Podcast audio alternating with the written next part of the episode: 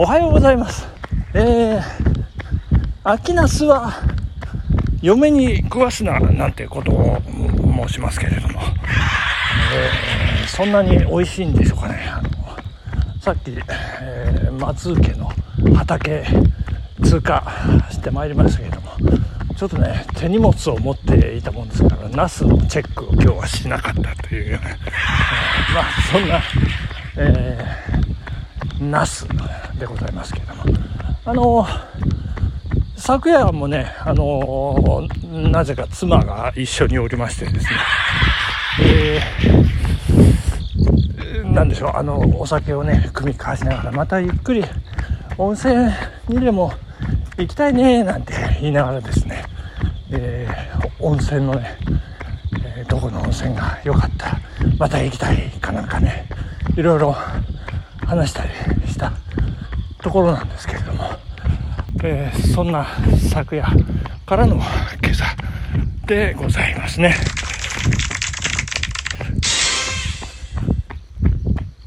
ラジオで旅気分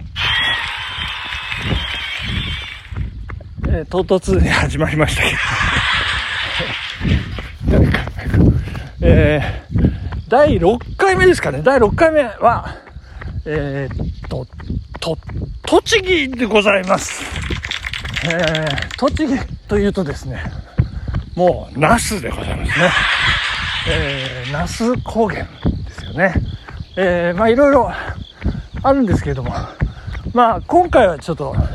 ナスを外します。ナスを外して、まあ、栃木のね、まあ、県内いろんなところを巡ったお話をちょっとさせていただければというふうにおります。ね。えー、まず、やはり、えー、栃木というとね、えー、大河ドラマ、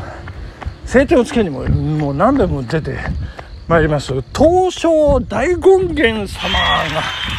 えー、いらっしゃるというか、いらっしゃるというかもう死んでるんですけど、いやいやもう大変な方ですよね。あそこ、えー、東照宮行きますと、もうあの方が、もうどんだけ偉いのかっていうのがですね、本当によくわかる。いやもう何回行ったんですよね、私。ちょっとね、これ数え、まあ数え切れないことはないんですけど、ちょっと6回なのか7回なのかはたまた、いや、5回だったかな。いや、6回。いや、小さい頃も行ってますからね。えー、ちょっとわからないっていうような感じですね。いや、素晴らしい。あの、江戸の真北に位置するというね、そんなところにあります。日光東照宮でございますけど。えー、その近くあります、鬼怒川温泉。これも、えー、まあ、まずまず有名なんですけれども、これ川べりにありまして、こう、だいぶね、こう、錆びれた感じがね、ありまして、えー、東武伊勢崎線でね、浅草スタートで、ザーってこう、あの、列車で一発で行けるっていうようなところも、まあ、最盛期は魅力だったんでしょうけども、かなり錆びれてまして、私の中のイメージでは、長野の近くで行きますと、戸倉亀山田温泉みたいなね、ちょっとこう錆びれながらも息流れてるというようなイメージなんですけどもうここ20年とはいえ絹が行ってませんので、ちょっとねどのぐらい錆びれてるかっていうのはわからないんですけれども、えー、どうなんでしょうでその鬼怒川温泉の近くのねテーマパークウエスタン村というのがありまして、えー、20年前はですね、非常に賑やかで、えー、楽しい、こうね、えー、マカロニウエスタン。えー、あ、ちなみにこのマカロニウエスタンっていうのはイタリアで作った西部劇みたいな意味らしいんですけど、このウエスタンのね、気分が味わえるというテーマパーク、あの、馬に乗ったりですとか、いろんなね、酒場で、えこう、決闘みたいな、そんな場面も楽しめたり、そのアクションパフォーマンスみたいなのもあったりしまして、かなり楽しめるテーマパークなんですけど、今、えー、ちょっと噂によりますとですね、えー、かなり錆びれていると。いうことのようでございまして、心配なんですけど、ただ逆にですね、その、寂れすぎて、なんか新たな魅力が出てきてるっていうような話も、えー、聞かれます。えー、これ写真の撮影スポットですとかね、こう、そのなんか人形、等身大の人形がこう横たわって、もう朽ちてるような感じが、もういかにも廃墟といった感じ。えー、なんかすごいらしいんですけどね、えー、ちょっとカメラ好きの方は、えー、ぜひ、えー、日光、ウエスタン村をちょっとチェックしていただければというふうに思っておりますね。えー、こう、ウエスタン村、2006年、えー、平成18年の12月7日から長期休園中ということのようでございます。はい。えー、そして、佐野ですね。佐野厄除け大師、厄年の時には、えー、佐野厄除け大師。私は、あの、佐野厄除け大師お参りしたんですけど、うちの長男は川崎大師にお参り行ったっていうね、まあ、どうでもいい話ですえまあ、その、なんか日本三大、えー、厄除けなんちゃらに、こう入ってるようでございますね。えー、そして、そして、足利市というのがね、えー、南の方、南の方、えっ、ー、と、東京から行くと、まあ、入り口あたりにあるんですけれども、えー、足利市と言いますと、足利学校ですね。そして足利学校の蔵書のこう、ハンコをモチーフに、えー、それが刻印されたモナカ、えー、コインモナカというのがありましてですね、私大好きで、えー、これ行くとね、必ず買います。で、まあ、唯一私が粒あんを食べられるという、あの、ずっしりとしてるんですけども、そんなに、もうこうね、えー、しつこくない、この甘みというかね、えー、歴史の重みを感じるコインモナカ。えー、これはですね、足利出身の、有名な方、あの、ひらがなで名前書く方、あの、なんか字書いたりなんか、えっ、と、斎藤高尾さんじゃなくて、えー、すいません、えっ、と、あ、そう、相田、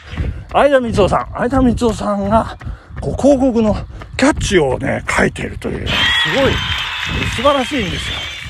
ちょっとこうね、ひらがななんですけど、読みにくいんですが、読ませていただきます。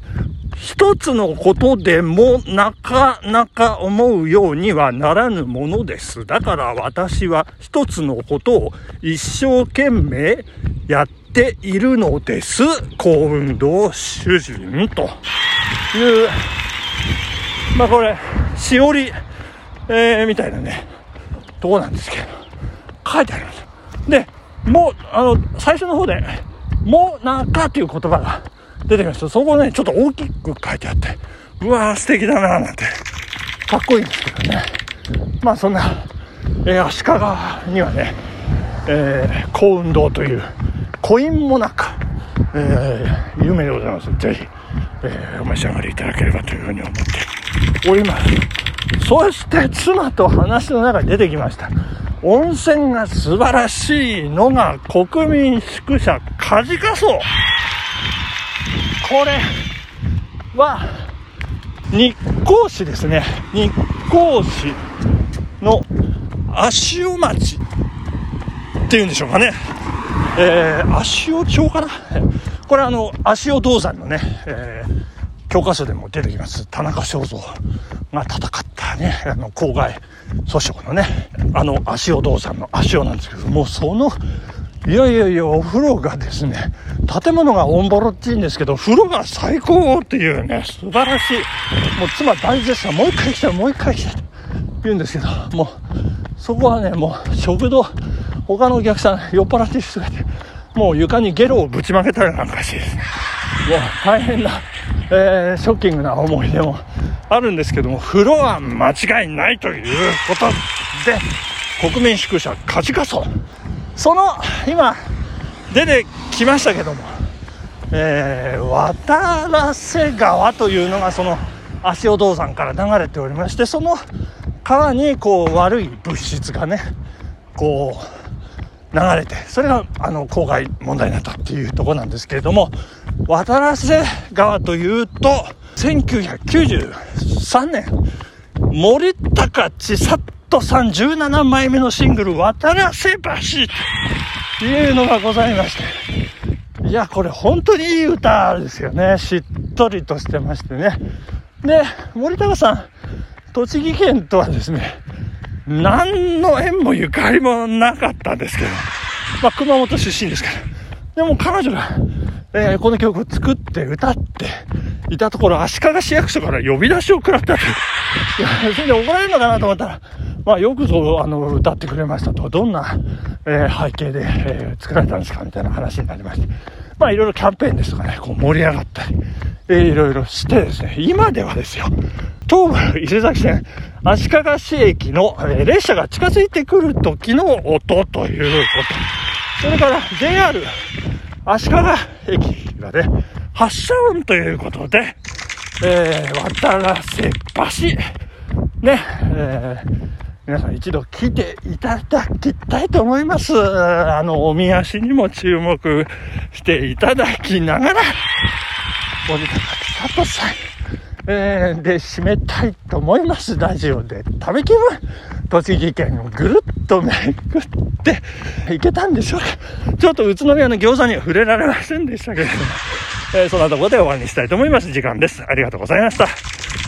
さよなら。